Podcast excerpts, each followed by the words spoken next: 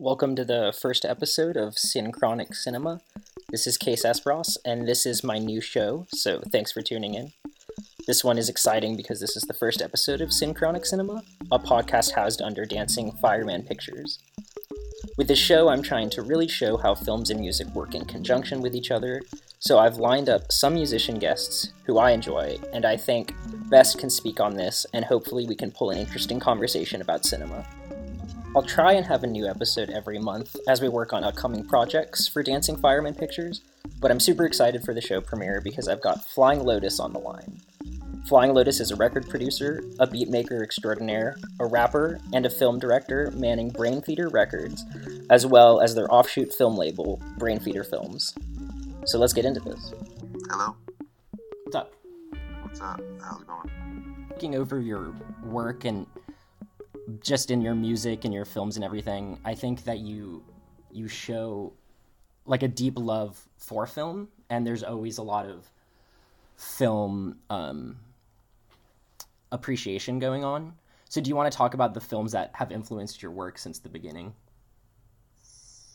Mm, well, I think uh, if you want to go as far back and all that, I think for me, like I, I grew up in the time when like we had, you know, Tim Burton doing his best stuff. Right. I think without knowing it, he was like one of the first people to kind of like, you know, open up the surreal visuals and the dark, the darkness, the dark beauty, Uh-huh. fairy tale esque things. Um, I think he was he was one of those ones, and you know, I think Beetlejuice is is maybe like one of my top five movies of all time for sure. For sure, yeah.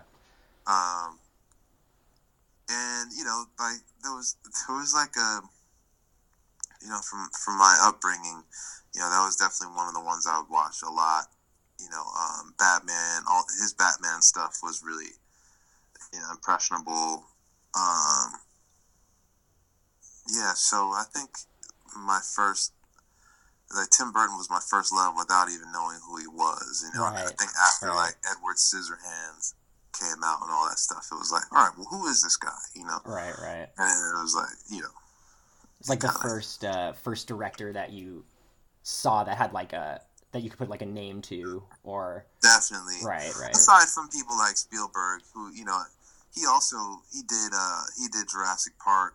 Mhm. For, and I was ten years old for that one, so it was like super crazy. uh, you know, everybody wanted to be a paleontologist in school and stuff. It was Uh-huh. like it was fucked up. You know, when he did Jurassic Park, he he he killed us children. You know, it was like just opened up our minds. Um, but you know, I, I, I love Spielberg and he, he's so influential. But I think that you know he's not my favorite filmmaker like that. Right, right. But uh, if you want to start getting favorites and stuff, that's different. Uh-huh. Um, Do you feel like your music and your films work simultaneously? Like, how do you uh, Well, differentiate the two? yeah, uh, they're definitely different sides of the brain, but they surprisingly, um, they they definitely um, inspire each other. You know, I can be Right. making music and then, like, oh man, this would be cool as a film. You know, make something and then boom, or you know, I could be writing a script or something like that, or even working on a film project and then start making some music, and then suddenly there's a vibe and a tone that I can share with the cast and the crew, and oh, this is where we're going. This is what this world sounds like. And it, I've done that before, and it was very effective. Um, Right. so yeah, they, they definitely they're, they're you know when a, when you're working on a film or something visual related, you know the first thing you want to do is like music or anything else. You know after Uh-huh. a while, because you know working on film you need so many people and music. It can be a very intimate process, and I think that you know after you know doing one thing for so long, you kind of want the other if you can hmm even with making music for so long, it's like, okay, I kind of want to get out and shoot something and get crews and, you know, try and make visual stories happen. Right. I mean, just I mean, I, I I really don't see much of a difference in your film work than your music work. I can I can pick up on narratives even listening to your albums. and even I can pick up on the humor that's like in Kuso in some of your albums. Yeah. So, and they both feel more just like a playground. They don't really feel like a like like a structured narrative. Can you talk about how you see narrative? Yeah, I think I think um, narrative is is very important to me. You know, despite how you know Kuso might appear or come off, I really I really do love narrative and I really do love story. And you know, my friends are writing scripts and things. I love getting involved and kind of helping out and you know helping them. You know, try to make sense of their work. I feel like I'm I'm really good at like bouncing ideas off of people and and you know Right. Sometimes people don't know why they make choices. You know, you just do it because it's instinctive, Right, feels and then. I'm a person who can kind of question you on why you're doing the thing, and maybe we can get to the bottom of it, and then you know that can help something else in the project. You know, like that's that's what I love doing with people. But you know, I do I do think that it's all connected somehow. I do try my best to do things that I feel that only I will make. Mm-hmm. You know, Mm-hmm. versus you know like you know I I can think of a bunch of very fun comedies that are kid friendly and all that stuff, but someone else can make those movies. Someone else should do some of those things. And maybe I will make one, but I think when I if I decide to go down that path, I do it because I know no one else will do it unless I do it, and it's like that's what calls me to do it. You know, that's why I Yeah. did Kuso. I was like, and I also felt like there was a time was coming where you couldn't do Kuso anymore. you know, so it's like Right. I was like, let me let me get this one out real quick. I think that film is like there's so there's so much happening in Japanese film that America had an answer to, but then along came like Japanese cyberpunk like Tetsuo Iron Man and uh, 964 Pinocchio, where America didn't really have an answer to it because it was so extreme. And I hadn't seen a film yet until Kuso and and just your other shorts that really really gave an answer back to that. Is that something you want to continue doing? Um, it's it's tough, man, because I got I you know I I love the process of Kuso. Mm-hmm. At the end of it, I was I really did hope that you know more people would kind of get it, and a lot of people did. But I was uh, I, it kind of discouraged me, especially like trying to do more stuff in the studios, you know, because they were people were just terrified of working with me, you know. They're Right. like thinking that I'm gonna have them do really outlandish stuff. Um, but you know, there there is something to be said for making something that gets a reaction out of people, you know, that has made people react in such a way. So there is there's part of me that that wants to go down the road, you know, that same thing. But I honestly, I just I'm gonna just follow the muse, whatever it is. You know, my life is changing and things are changing around, so I wouldn't necessarily make the same thing.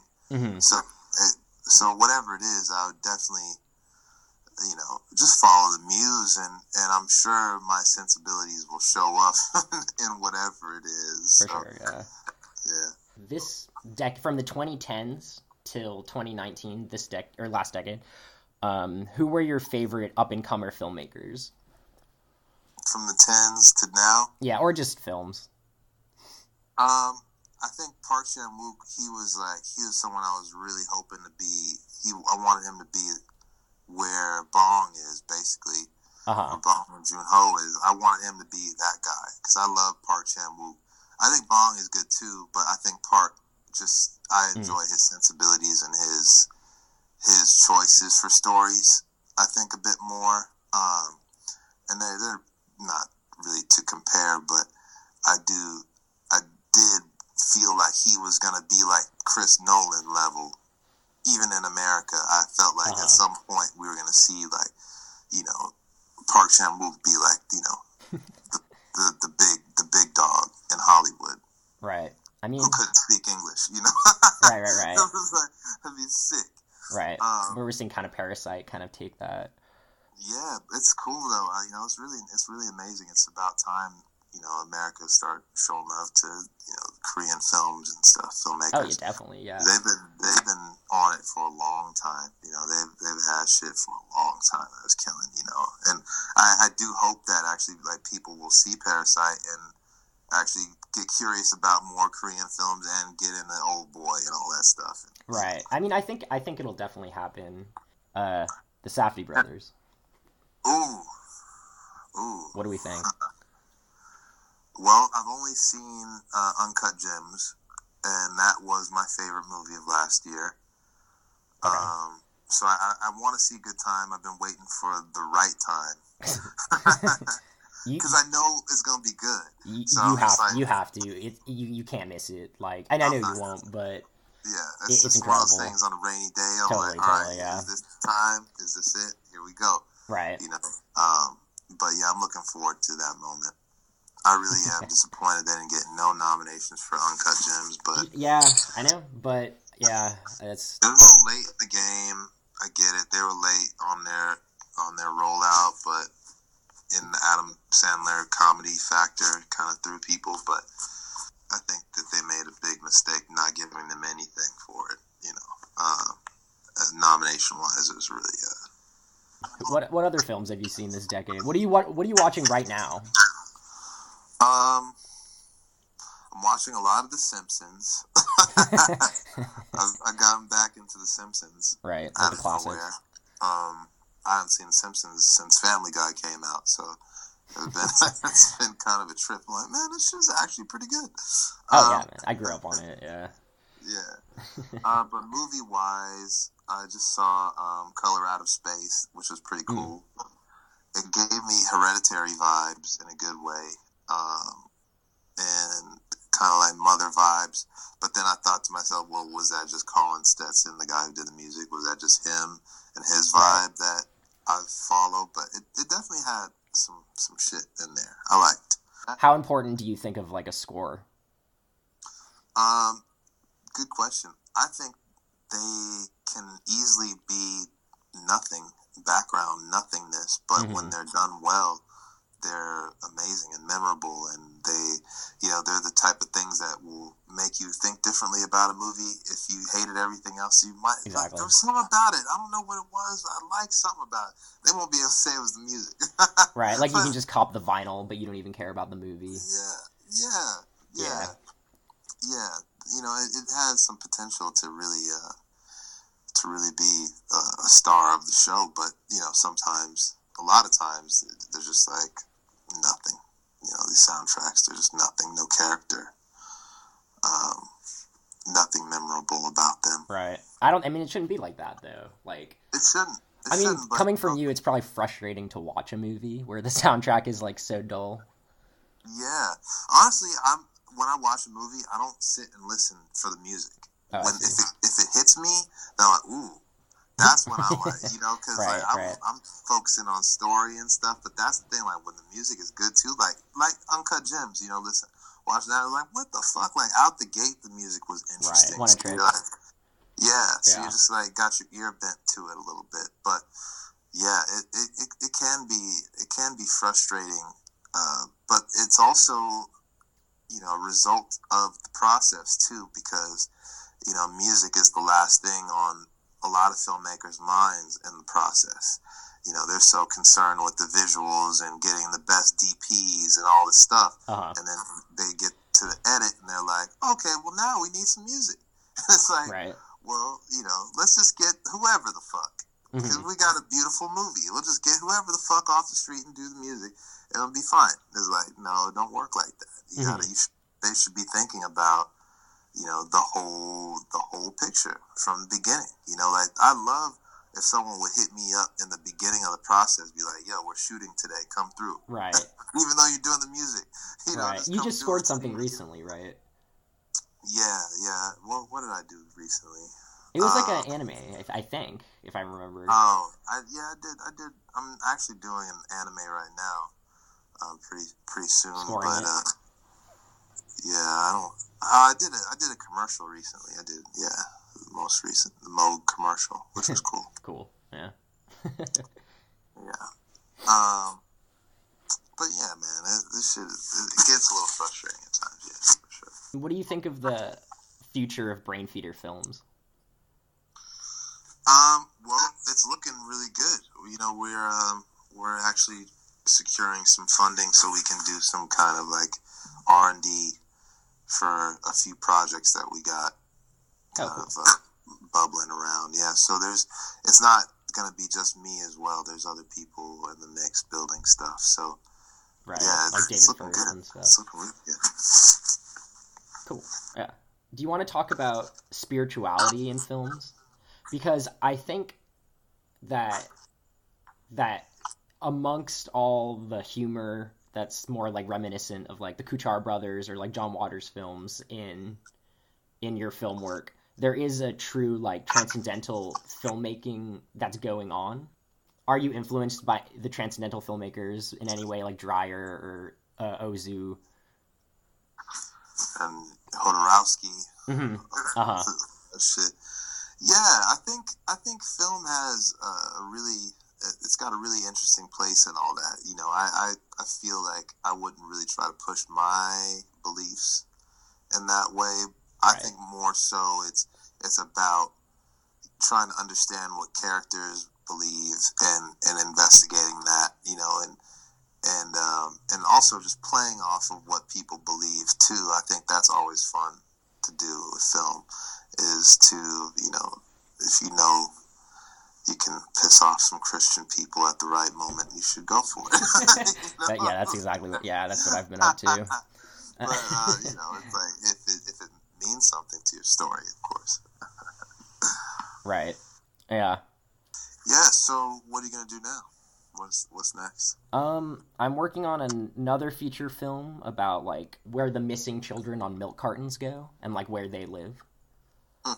Yeah. Perfect. Right. Yeah. Yeah. Good So. job, man. All right, everyone. Thanks for tuning in. I'll get the hang of this pretty soon. Um, I'm excited for my next guest next month, though, because it's someone who's a very big influence on me. So I'm hoping it'll be a pretty interesting conversation. However, anything can happen here on Synchronic Cinema. It's uh, kind of the Wild West out here. I'm learning how to do this. I never really thought I'd be a host of anything, yet here I am. I said, might as well just do it and we're doing it. Finally started a podcast. And we're gonna give it to you raw and uncut, because raw and uncut's the only way, baby. And we're all here in quarantine, and making films during COVID is an absolute nightmare. Yet Dancing Fireman Pictures will prevail.